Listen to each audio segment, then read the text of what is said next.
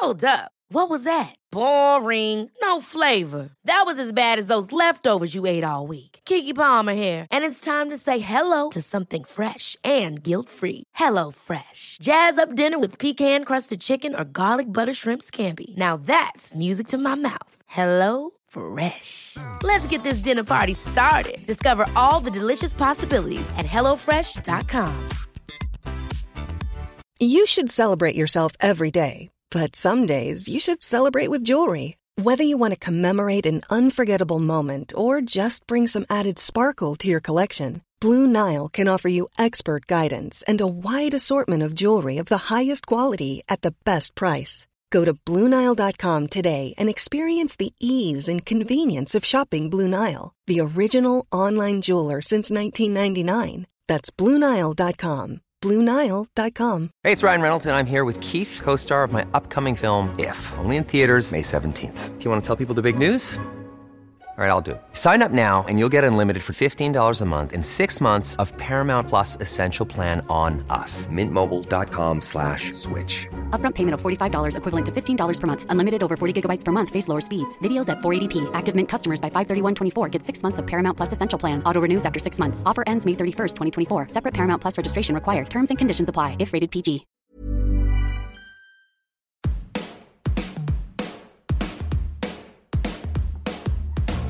Hello, and welcome to The Shift, the podcast that aims to tell the no holds barred truth about being a woman post 40. Created and hosted by me, journalist and author Sam Baker.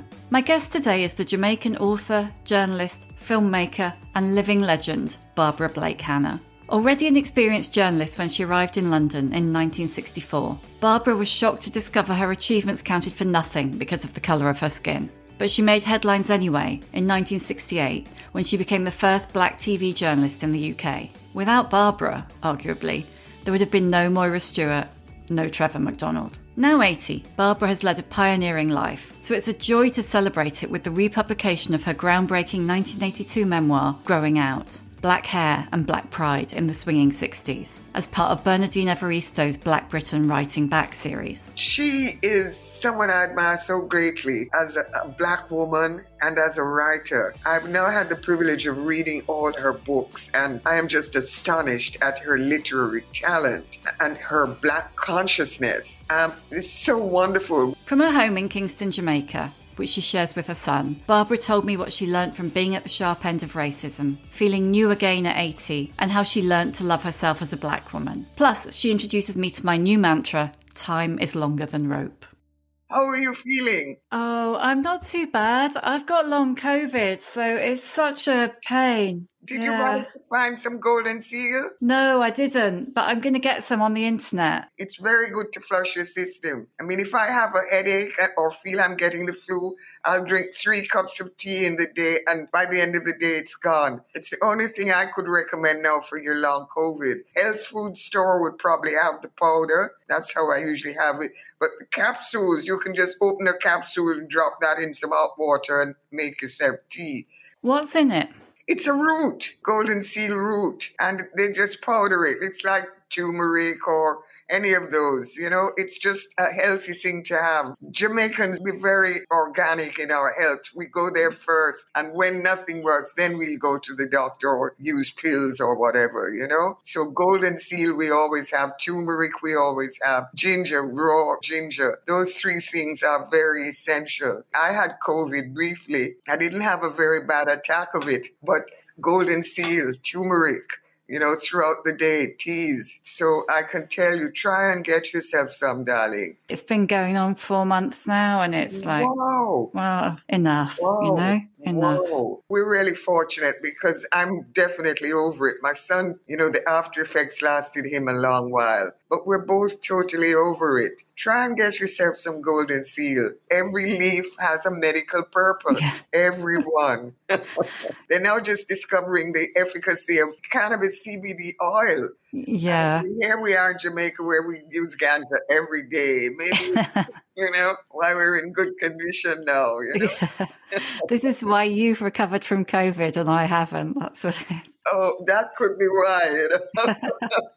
it's not legal in England yet, is it? I don't yeah, know. you can get CBD oil and things in health food shops now. It's worth the expense, darling. Two drops at night, it really is worth the expense. You're you know, a good advert for it. Yeah, your body needs it. You have CBD receptors. Your body wants it, darling. Your body wants it. Listen to me. Look at me. Yeah. I'm going to be 81 years old in two months' time. And things like that that I've been doing all my life, you know? I think you are the unwrinkliest grown up I've ever seen.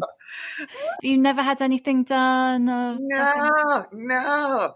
First of all, I don't use makeup. Well, I put some powder on my face, but I don't use makeup. So I've not been, you know, pulling my skin to wipe off eyeshadow and that sort of thing since I was maybe 30. I haven't been using makeup. You know what I mean? Maybe I use some olive oil if my face looks dry. Revlon would go out of business if everybody was me. And yeah, that's true. Another thing is I smile. I think smiling a lot keeps your, your face, the wrinkles from, from growing in. You know what I mean? so, and then, as I say, to use ganja, you know, virtually every day of my life. I've stopped smoking for some time now, but I find other ways to take it into my body because they say your body needs those receptors. The receptors want to be massaged and connected with. So we've been doing that all our lives, smoking this illegal thing. we say ganja is for the healing of the nation. And now they've discovered it is a medicine. It is for healing. So Rasta say, yeah, we've been telling you this for so long, you know, finally listen to us, you know. so, Oh, here we are. You're my new guru. Now your program is for ladies 40 and over. I mean, I'm twice that age now. I had my son when I was 45. Did you? Yeah. And I breastfed oh. for several years. So I oh. see that my body regenerated itself. Where does milk come from in your body all of a sudden? Good question. I say my baby brought it. My baby being in my body made it start producing milk and it started functioning. So I didn't stop after three months as some people do. I just let it go on doing that, and the body just kept regenerating itself. So the longer I breastfed, the longer the body got a chance to refresh itself. Those are the only reasons I can see why at this age I'm still hale and hearty and in such good nick. You know what I mean? You really are. I wouldn't be that rude, but you really are in good nick. so, if you had your son at 45, I, we will talk about the book in a minute, but this is really interesting, and you were breastfeeding for a few years, what happened with menopause? I mean, my period was, was virtually gone. But I've been praying for nine years for a child. I wouldn't say I'm religious, but as a Rasta, I am. I mean, the Bible says, if you have faith like a mustard seed, I will grant, you know, what you ask. So have faith. So I kept for nine years, I kept saying, I called God Jah. I kept saying, Jah, Jah, I haven't forgotten you, you know. Don't forget me. Yeah, I'm still here. I'm still asking. And after nine years, there was a prayer, an Ethiopian prayer someone gave me. And I sat down one day and read it all the way through and it said there's a certain point anoint yourself. And so i did and asked for what you want. I said a son. And within a month i was having funny tummy pains. Went to the doctor. He did a test. And he came out and he said barbara it's a miracle. Call one of his names john. That was what my doctor said to me. So there i was you know with a son at 45 and i don't know miracles occur and that's certainly a miracle. I call him a miracle child. You know, it's proof to me that, that faith works, that prayer works. And, you know, all those cliches, you know, that's my liberty. That's what Rastafari teaches me to believe and to do. And that if you live according to the instructions, you know, the Bible mm. handbook. Yeah, you know, check it out. See if it really works. Why not? You know, it does work and has worked here I am sitting in front of you. I'll be 81 in June. you know, if I look like you when I'm 81, or in fact when I'm 71, I'll be very, very happy. As soon as we yeah. get off, I'm heading to the health food shop. You came to the UK when you were 20, didn't you? Could you have envisaged future you? This is what future Barbara would have looked like when you were young. Um, not in, in looks. In the months before I actually left England, I was then living in a one room loft just off Oxford Street, but I was very depressed there. And I remember thinking, is this what my life is going to be like when I'm 60? An old lady in this, you know, old loft all by myself. And I didn't want that as a life. I didn't know what else life could be, but I didn't want that to be my life. I'd done a program for BBC Man Alive on old age pensioners. And in the research going around trying to find the right people to interview, I got a good look at what life was like for old people in Britain. And I didn't want that. I didn't want that. And I think, you know, therefore, when the opportunity came to return to Jamaica, I jumped at it because because not that the health service is any better, it's so much worse in Jamaica. But for some reason, I didn't want that to be my life. An old lady in, a, in some national housing flat,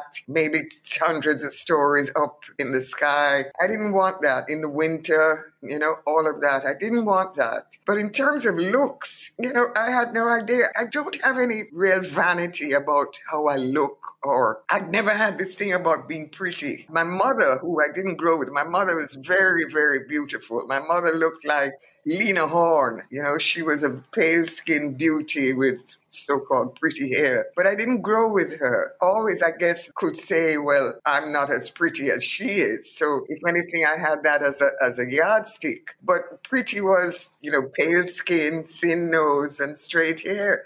And I wasn't any of that. So I never ever saw myself as pretty. Therefore, you know, the counterbalance to that was you had to have a brain, you had to be intelligent. That was more important to me, to be intelligent. So, as I say, I didn't have any vanity. Now I look back at pictures of me at 20s, 30s. I'm like, what? You were that pretty? Good heavens. Yeah, stunning frankly. I didn't know.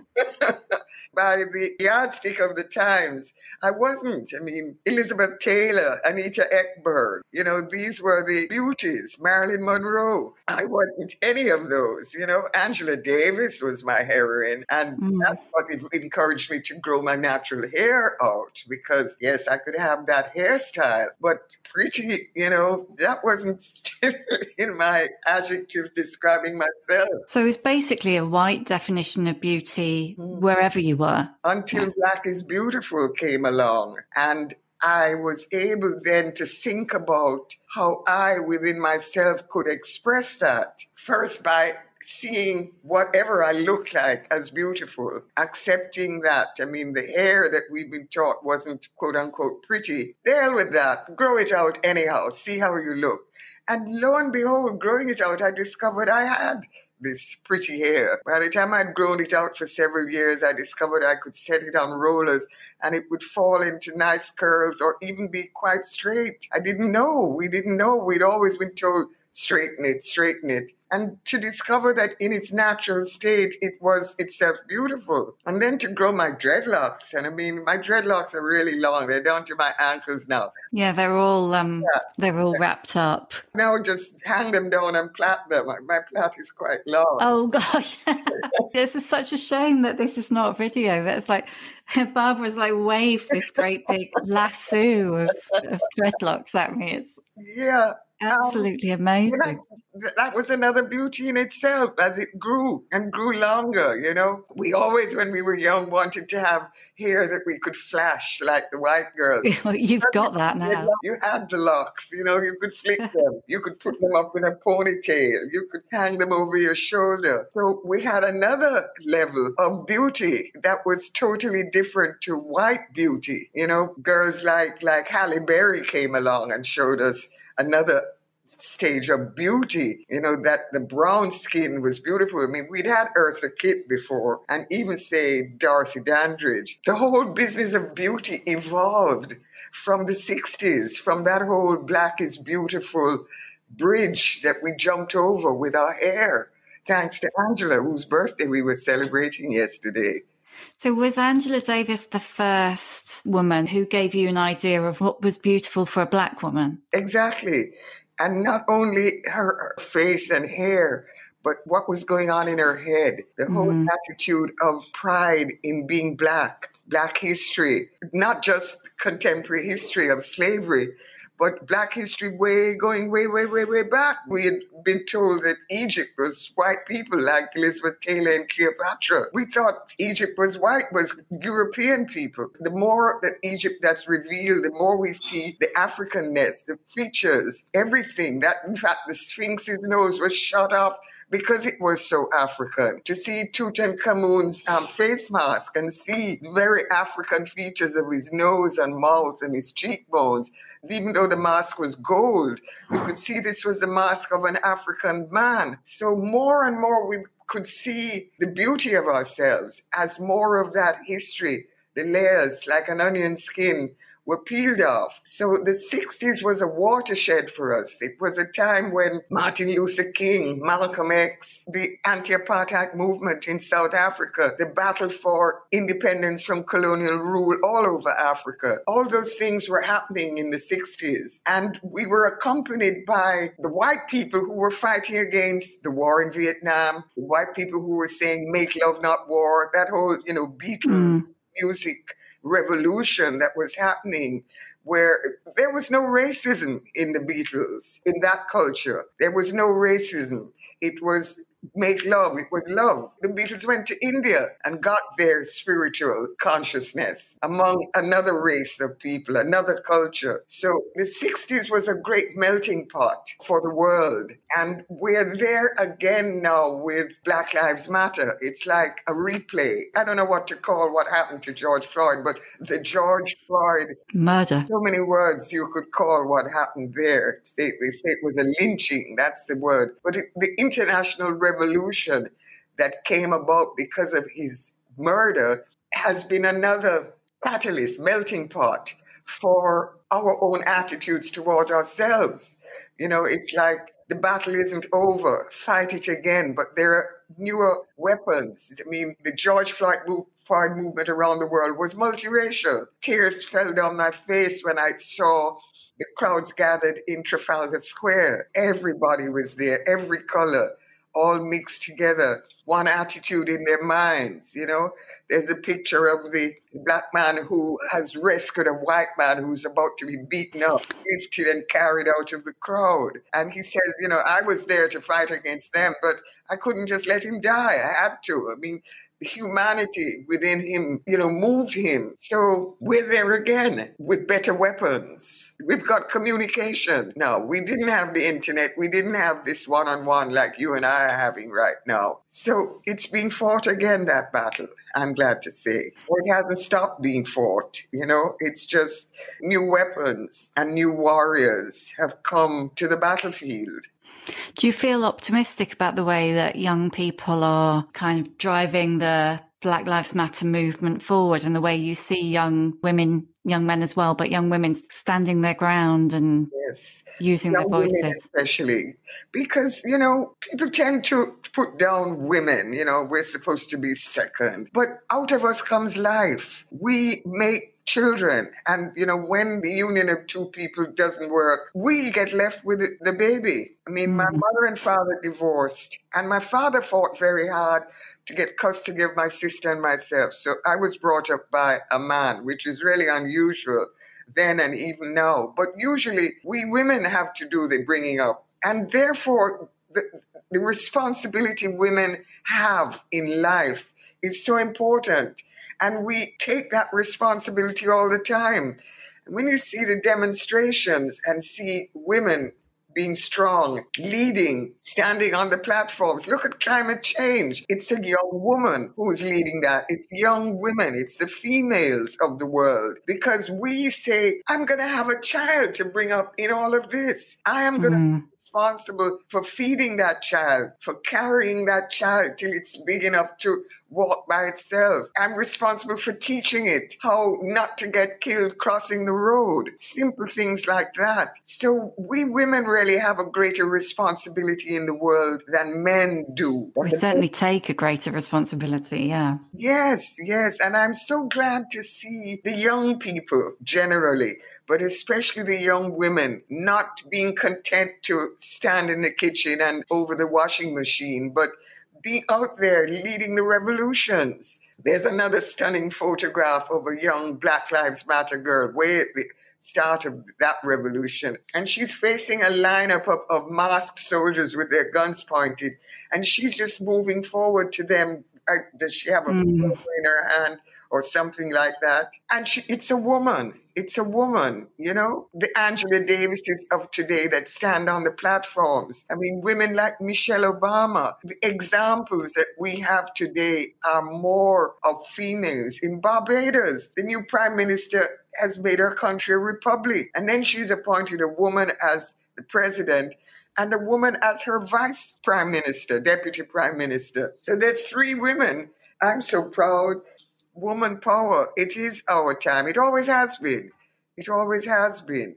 We tend to just be women. We take that mothering role very seriously. And I think that's good. I think it's it's long overdue for more women to be leaders. People put down um, Kamala Harris in America, vice president, mm. and think she's not doing anything, but she is. I mean, you don't have to be jumping up and down to be doing things, you know? She's just quietly getting on with the job. Exactly. Sometimes just being able to do that is the asset, you know? My job is in the Ministry of Culture, Gender, Entertainment, and Sport, and the minister is a woman and a very excellent woman I met her first first in the 80s when I was appointed an independent senator. She was the government side as senator in charge of culture. That's the 80s. From then till now, I mean, she's still the leading government wow. person for culture. And she has entertainment. She grew up in the entertainment industry, one would say. She has gender, she has women's affairs, and she's concentrating very heavily on providing sanctuaries for victims of domestic violence. And she's also responsible for young girls who get pregnant at school age. And gender also includes men, but of course, she concentrates on women's issues. And then sport. I mean, our leading sports person was Usain Bolt, but now yeah. is a woman, Elaine um, Elaine Herah. I, I don't remember her. Elaine Thompson. Yeah. Thanks, Barbara's son. you can hear him. Thank you. Yeah. She is our sports heroine now. So it's woman time. It's long overdue for it to be woman time. And we're doing it, and we're doing it very well as well. Yeah. And you say in your book that you were brought up to be a Black English woman. Could you have envisaged, you know, the way that women have begun to get more powerful? jobs, you know, running more countries when you were being brought up in a very different way to how you've decided to live your life? No, I mean, I really was brought up to be a black English woman, and that's all we were supposed to try to be. Our education, everything was teaching us to be English because we were an English colony. As I told you, I was brought up by a man, by my father, and I realized how much he taught me to be a strong woman. I wouldn't say as strong as a man, but yes, for example, our neighborhood was right on the shore, Kingston Harbor, and there was a big pool there. We would go swimming there every day. But every Sunday, he would take us out to the beach, and we could swim. We could swim. So he would swim way out. He would swim far out, and he would make us come with him. And then when we got far out, he would make us swim back alone. And I realize in retrospect how much that taught me. It gave me strength, it gave me courage in myself And it also taught me that there is a point at which, no matter what, there is safety at the end. No matter what you have to go through, no matter how hard you have to swim, if the sea is rough and you're swimming through rough water, there's a point at which the waves are going to drop you right on the shore and you'll be okay. You might be a bit battered from, you know, the gravel hitting your knees, but you're okay. I look back at that and I say, yes, daddy was teaching me something really important. At 15, my sister and I swam across the harbor race. She was a year younger, but stronger in body. But I swam across Kingston Harbor. And I mean, I remember once, you know, doing my breaststroke, I hit something that felt like a concrete wall. And I realized that was a big fish. You know, at that point, I hmm. said, Come on, daddy, take me out of the water. And he was nearby. Yeah, Near the shore, I got out. You know, I let my sister finish because the race was all so that she could finish and try to win. She came second. But to swim across Kingston Harbor at 15 teaches you another strength. So I was brought up to be a strong person but I was brought up to be a, an English woman. I mean, history of myself as Africa was just the place we came from as slaves. And my history as a Jamaican began with slavery. I didn't know anything else. And it took the 60s and the revelations that have now unfolded to become a, a Rasta in the 70s. That was my university. That was my African university. There I began acquiring a, a, vast volume of, of African knowledge and history that hasn't ended. My education isn't over. I have a PhD in African history, you know, and more. What comes after PhD? Maybe a double PhD is coming. Who knows? So there are those layers that manage to cover over that English education I'd received. And I'm glad that it happened. I'm glad I had that basis of knowledge because it gave me a knowledge of the world with England as its base, yes, but a foundation from which to search for more. You know what I mean?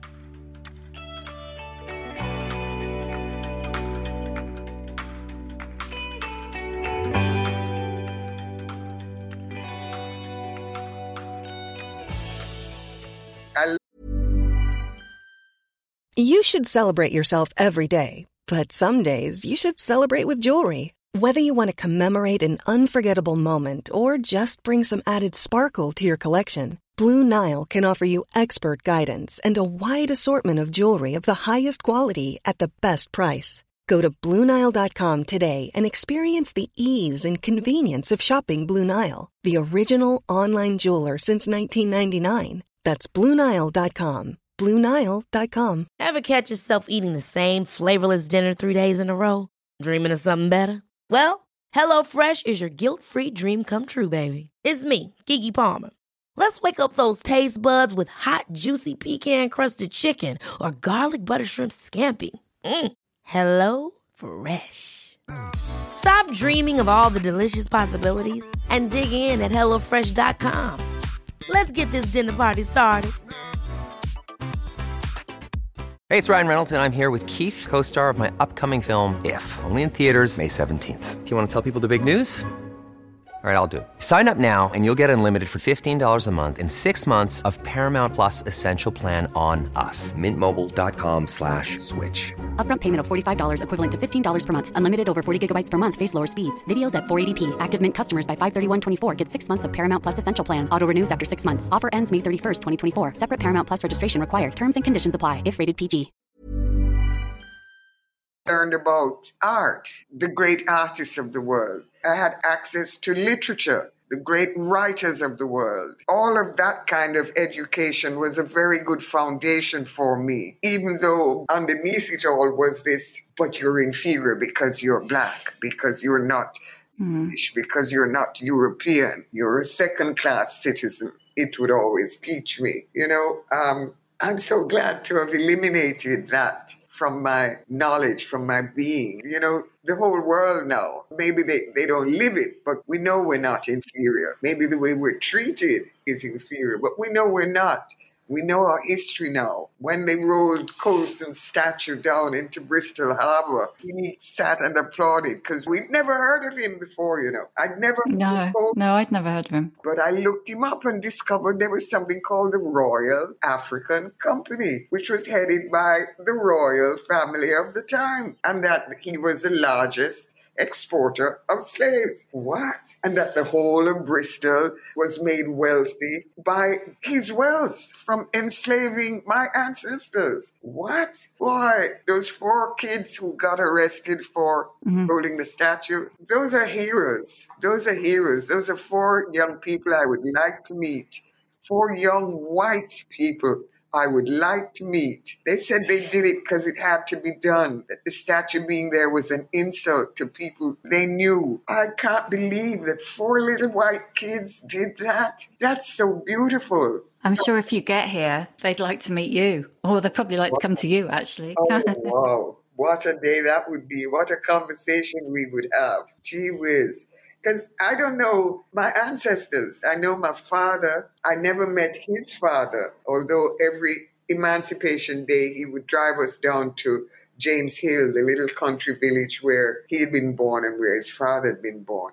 his father had been born just as slavery ended. So his grandfather was a slave. And I mean, who are these people? I don't know any of them. You know, who were they? There's no way I can track them down. Why? What was the pain of it all? The anger that I have to suppress.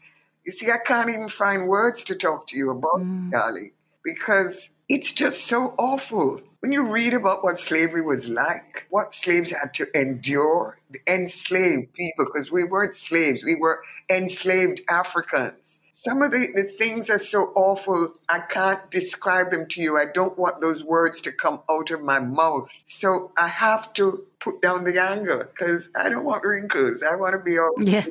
smile, you know? I don't want furrows in my forehead because it makes you angry. So those four little kids who roll that statue down to the harbor, oh boy, they make me so happy. Tears roll down my face, tears oh. of joy. Oh, I was just so happy. I could see George Floyd clapping. I could see my ancestors clapping. Every, oh, oh. Um, you oh, look so happy. Yes, yes. The world must change. One day someone's going to apologize for slavery. Apologize big, big, because there's so many millions of people to whom that apology must be directed. The spirits of our ancestors are here listening and waiting for that to happen. It must come. Those four little children apologize. They're children. They're my grandchildren. At my age, they could be great grandchildren. Got to give them thanks. You were in the UK for, was it eight, nine years from 64 to 72? Yes. What was your experience back then? Well, I came to England knowing that I was this, you know, second class person, but I didn't realize what racism was really like. And experiencing it each day, a new layer, a new experience, was a revelation. I think if I hadn't been the person I was, I mean, I knew who I was. As I said, my father brought me up with that strength, and we had lived a sort of upper middle class life. It sent us to the best school in the Caribbean, a school where only the wealthy from the Caribbean islands was sent. And we lived the kind of life where I had a, a nursemaid, we had a housekeeper, we had a cook, we had a gardener. So I lived that kind of life. I didn't live a ghetto life. I wasn't. Mm. So I had a, a sense of myself. I'd done things in Jamaica that also gave me a sense of myself. Been in the pantomime, I wrote articles, I broadcast on the radio and TV. But to discover that all of that meant nothing in England, really, because of the color of my skin, was something I had to get used to coping with. And I think politeness and diplomacy is what got me through a lot of that until I, I made a few friends and was able to have them as a buffer between that and what I hoped should be, you know? Mm. I lived in Ladbroke Grove a lot of the time. I had a nice flat for several years in Chepstow Road, long before it was gentrified. I was in England a few years ago. I couldn't believe um, how Notting Hill Gate has become so upper class. It's dead posh now. oh yeah. gosh, I mean, it was definitely the ghetto when I lived there. Um, that was a, a, cushion as well, you know, because there was Portobello Road and you could buy patties on one end and green bananas. And at the other end, I used to love um, vintage clothing. I used to love those secondhand dresses cut on the bias in those lovely fabrics. That was two sides of life right there around me. There were white people living on one side and black people on the other side and, you know, crazy people across the road. Yeah, you know, always. The guy who worked with Mr. Fish Boutique lived on the corner. Life was very interesting. And I liked that. I mean, we all young people who go abroad to see the world. We gain an education no matter what, you know? When you were in the UK and you became the first black TV journalist, could anything have prepared you for the reaction to that? No, of course not. I didn't know when I got the job that I was the first. I mean, it was just another job. You know, I'd been a journalist all my working life from I was mm. 17. And as I said, I'd done some TV in Jamaica. I'd even been hostess of a weekly quiz show. So, you know, on television every week. That was no big thing. I'd read the news. When I was working as the PR for Jamaica, I'd had two opportunities to be on television. One to talk about Jamaica and another time to answer questions. So to apply for a job as a journalist on this new television station, thinking I would, you know, write news, and then to be invited to be an on-camera journalist that was cool. That was no problem. It was just another step in my career as a journalist. When the media made a big thing of it the day after, it was on the front page of all the newspapers except the Daily Express. which had Of a reputation of never putting a black on the front page. But to be news all over the media was a, big shock. I was like, oh, wow. But in those days, there wasn't anything you could do about, you know, front page notoriety. You know, were like, oh, well, read the newspaper. What's tomorrow's newspaper? And I just went ahead and did my job. Maybe it opened the doors for me. I discover now that Jamaicans and black people all over London were so thrilled. They would be telling Yeah. children, hurry and come home from school so you can see this Jamaican woman on TV. And they themselves made it a point to get home from work in time to see me on television. Now they tell me, you know, years later, Yeah. them and they tell me. But I wish they had known that if they had written letters to the paper saying how much they appreciate loved that, maybe I would still have the job, you know. Alan Hawkins went on for 18 years, I think, or 12 years in the same And- job. And he was recruited at the same time as you, yeah? Yes, there was three of us who got the job. Mine was the only contract that wasn't renewed because there were all these people saying, I mean, the N word, I'm not allowed to say it, but it's such a terrible word. Yeah. It's such a terrible word that people would actually call in and write in saying, And would write that. Yes, and that was the year in which the British Parliament passed the Race Relations Act that said discrimination against people for their color, race, ethnic origin was now illegal in jobs, in housing, in everything. That was the same year the bill was passed. I went to Parliament for one of the readings, and Thames Television could have said to these racists, no, we're not going to fire her. There's a law now that says we shouldn't. And moreover, we don't agree that her color is an offense, else we wouldn't have had her.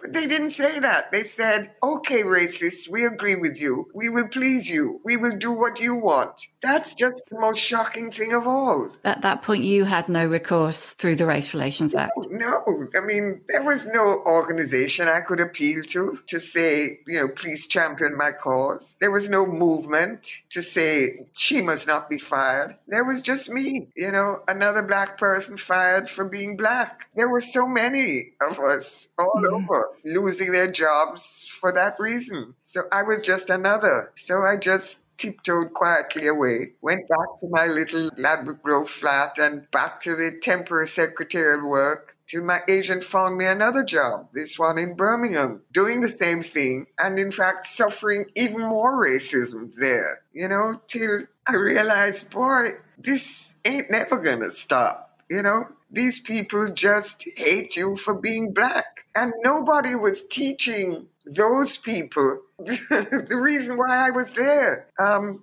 and nobody's teaching the history. Um, Bernardine Evaristo, her autobiography, her manifesto, she writes about the fact that her brother was so hurt at being made to read the book Little Black Sambo in school. I cannot believe they really did mm. that. Little Black Sambo in school and made little black children read it. I can't believe. such I can believe it. Yeah. It's time for a leveling. It's time for more like what those four little white children did. There's more of that. They showed that they know the, the history. They know their history. Everyone should. Who taught them? How did they know? From touching up with black people, they heard their history. They didn't learn it in school. No, no way. They Learn it on the television or the radio. It was absorbed into their system. It needs to go up higher than that. Yeah, much higher. Yeah. Yeah. How did you feel when you found out that Bernardine Evaristo wanted to republish your book?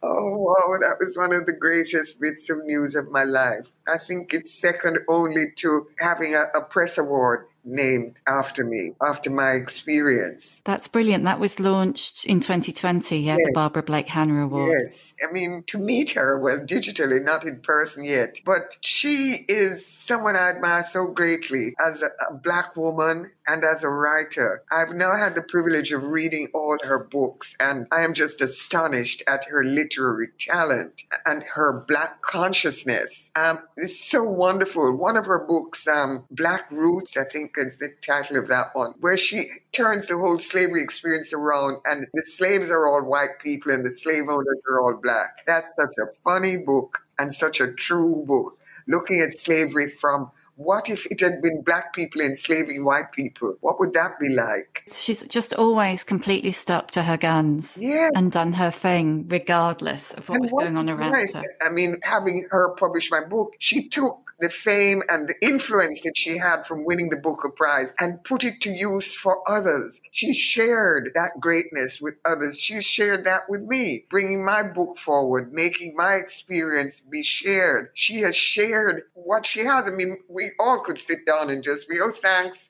thanks for the money. Let me write for the book and get more famous. She didn't do that. She's reached out in so many ways to Black people and Black authors. I can't thank her enough. I can't thank her enough. It's given me a new life. You know, at age 80, I'm, I'm, I'm new again, you know? Who would have thought?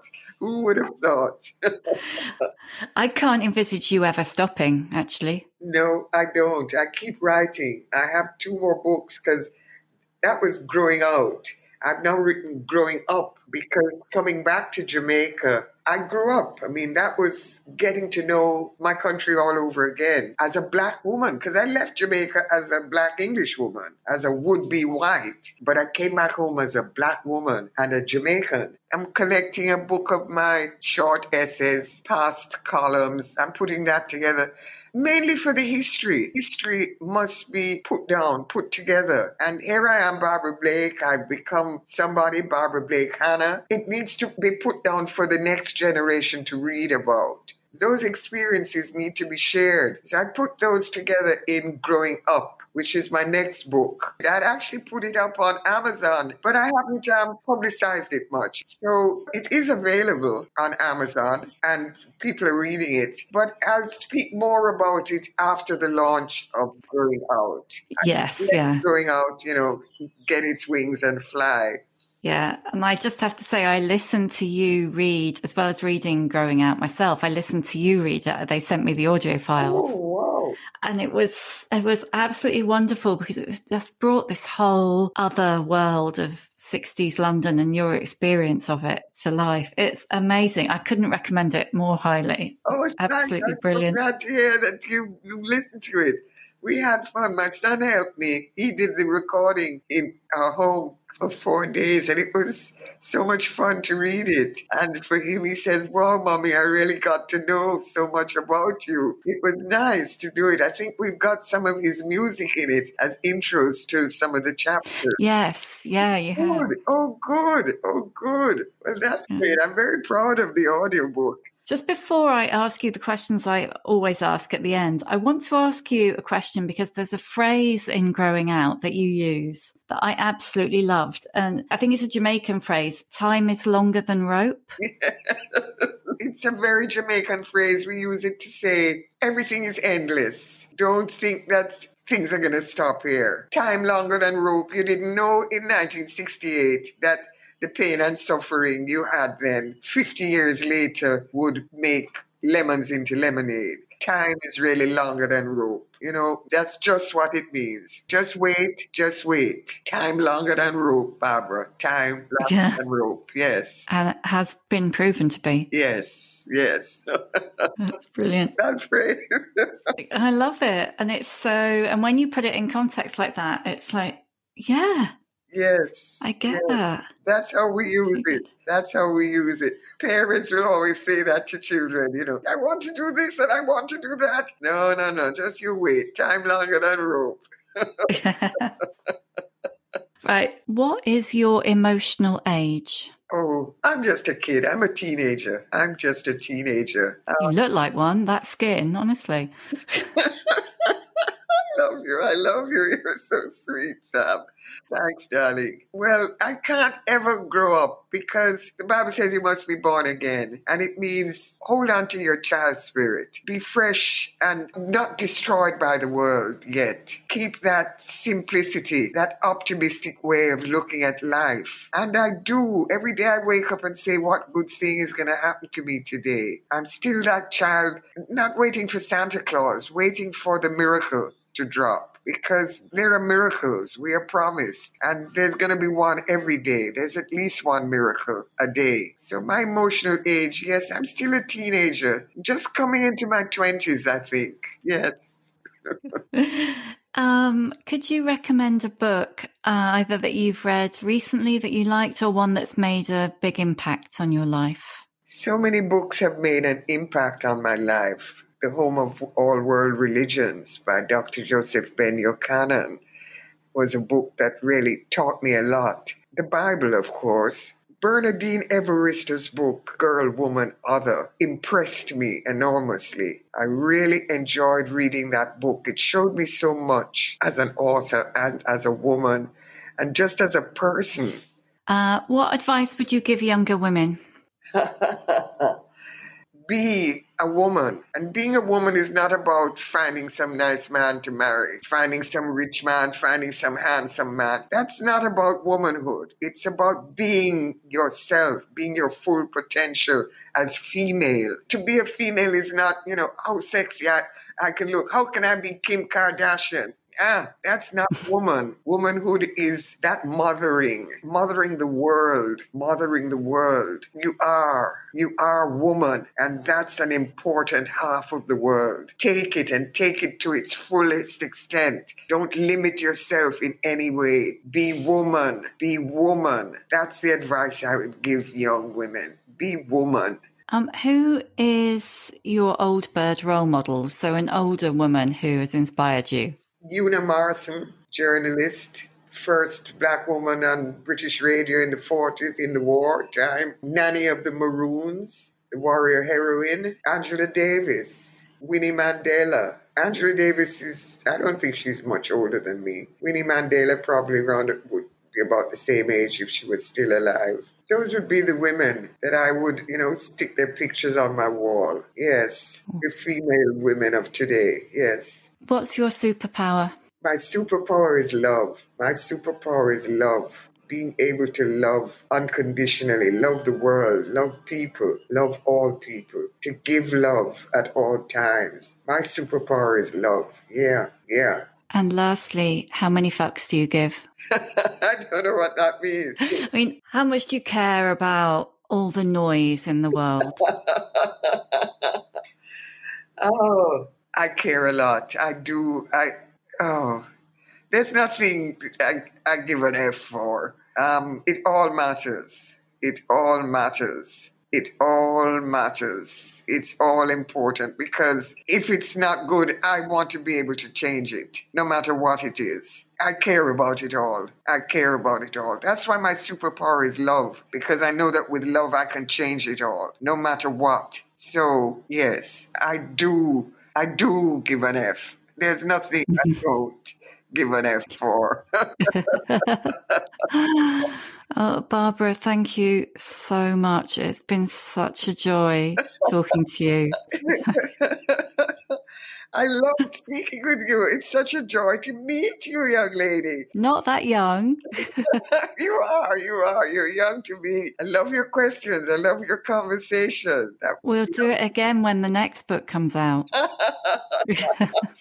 Don't forget the golden seal, darling. Don't forget. The- I won't. When I've downloaded all these files, I'm heading straight out to the health food shop. Anything that is going to give me potentially your forehead. Honestly, look, you can't even get those wrinkles. Look at my wrinkles. It's all about smiling a lot. It's all about smiling. I love you. I love you. I send you much love. I send you much love. love. Right back to you. Thank you, Barbara. Thank you so much. Thank you for listening. You can hear a new episode of The Shift each Tuesday on ACAST, Apple Podcasts, Spotify, or wherever you get your podcasts. If you like what you hear, please do rate, review, and follow because it really does help other people find us. And if you'd like to know more about my own experience of shifting, my book, The Shift How I Lost and Found Myself After 40, and you can too, is out now in paperback. See you next time.